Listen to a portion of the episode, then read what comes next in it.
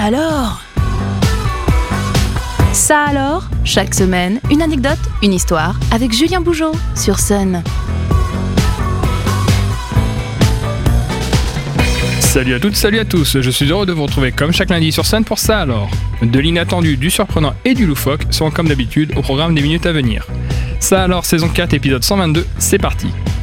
Alors que nous n'avons jamais été aussi proches de Noël, et ça c'est souvent le cas, je vous propose à l'occasion des deux derniers épisodes de l'année 2022 de ça alors de mettre un peu de magie dans nos existences. Et quoi de mieux que de plonger au cœur de la folie et de la fantaisie d'Internet pour y dénicher de quoi nous faire rêver. On allume son ordi, on fait chauffer sa souris, et c'est parti pour la seconde partie de notre série Internet est magique.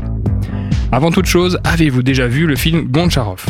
Mais oui, vous savez, le long métrage produit par Martin Scorsese, le réalisateur de Taxi Driver, des Affranchis, du Loup Wall Street ou encore des Infiltrés, est sorti en salle en 1973. Souvenez-vous, ce film qui mettait en scène Robert De Niro dans le rôle d'un gangster. Pour mémoire, on se souvient que le film avait été acclamé par la critique, bien que la production avait été snobée par les Oscars avant de tomber dans l'oubli. Ça y est, toute l'histoire vous revient en tête? Bon, ça tombe mal puisque Goncharov est à l'image du Listenburg, une pure création de la communauté internet, et ce film n'a donc jamais vu le jour. Mais d'où peut bien venir une telle idée? L'origine serait à retrouver en 2020 du côté de la plateforme Tumblr sous la forme d'une légende urbaine issue d'un léger quiproquo. En effet, à cette occasion, un internaute a publié une photo d'une paire de bottes. Ces chaussures avaient été conçues à l'occasion de la sortie du film Gomorrah aux États-Unis en 2009. Sur l'étiquette des bottes, on trouve le titre du film. Malheureusement, celui-ci avait été mal écrit, ce qui fait qu'en lieu et place de Gomorrah, on pouvait lire Goncharov. Et pour parachever l'histoire, Martin Scorsese avait accepté que son nom soit utilisé à des fins marketing lors de la sortie du film avec la mention Martin Scorsese Presents sur tous les contenus promotionnels, dont les fameuses bottes. L'internaute ayant acheté les bottes a ainsi cru à tort qu'il s'agissait d'un film du réalisateur.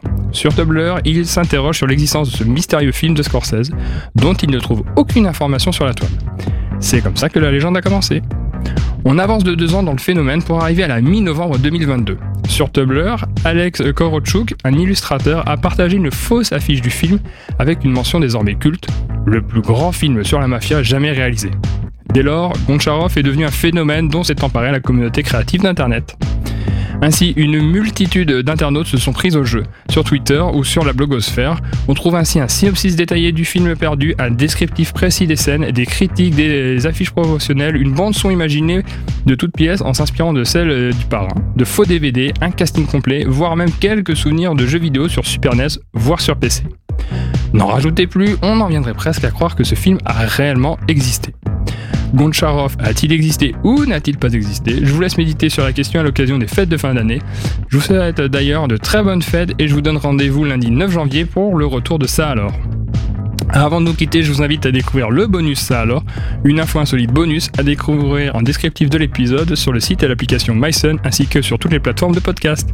J'espère que ce nouvel épisode de Ça aura comblé une curiosité insoupçonnée en vous. Je vous dis à l'année prochaine sur Sun et tous les jours sur Facebook pour une dose de culture inattendue. Ça alors, disponible en replay sur myson et le